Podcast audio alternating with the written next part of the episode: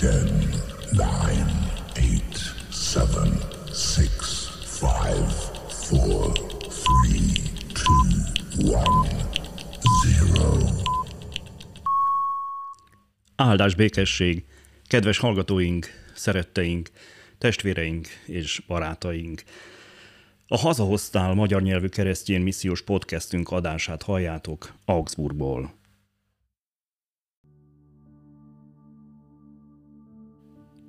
Ézsaiás próféta könyve, 46. fejezet. Összerogyott Bél, leroskat Nébó, teherhordó állatokra rakták szobraikat, amiket eddig ti hordoztatok. Most fáradt állatokra kerülnek teherként. Ám azok sem tudják menteni a terhet. Leroskadnak, összerogynak mind, a bálványok maguk is fogságba kerülnek. Hallgass rám, Jákob háza, és Izrael házának egész maradéka ti, akiket születésetek óta hordozok, világra jöveteletek óta viszlek. Vénységetekig ugyanaz maradok. Ősz korotokig én hordozlak.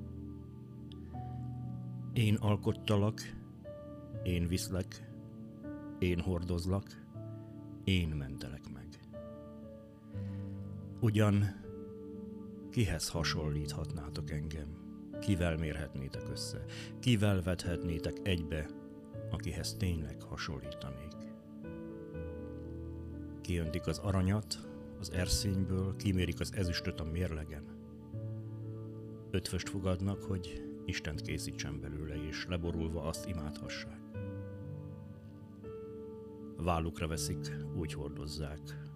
A helyére teszik, ott áll, el nem mozdul helyéről. Ha segítségért kiáltanak hozzá, nem válaszol, nem menti meg őket a nyomorúságból. Emlékezzetek csak, és piruljatok, szívlejétek meg ezt, ti hűtlenek. Emlékezzetek vissza az ősrégi dolgokra, én vagyok az Isten, nincsen más. Isten, én vagyok, nincs hozzám hasonló. Előre megmondtam a jövendőt, és régen, amíg meg nem történteket. Ezt mondom, megvalósul tervem, mindent megteszek, ami nekem tetszik. Elhívok napkeletről egy saskesejűt, tervem végrehajtóját messze földről. Alig szóltam, már is elhozom, kigondoltam, már is megteszem. Hallgassatok rám, ti konok szívűek, akik messze vagytok az igazságtól. Közel van igazságom, nincs már messze. Szabadításom nem késik. A Sionon szabadulást szerzek ékességemnek, Izraelnek.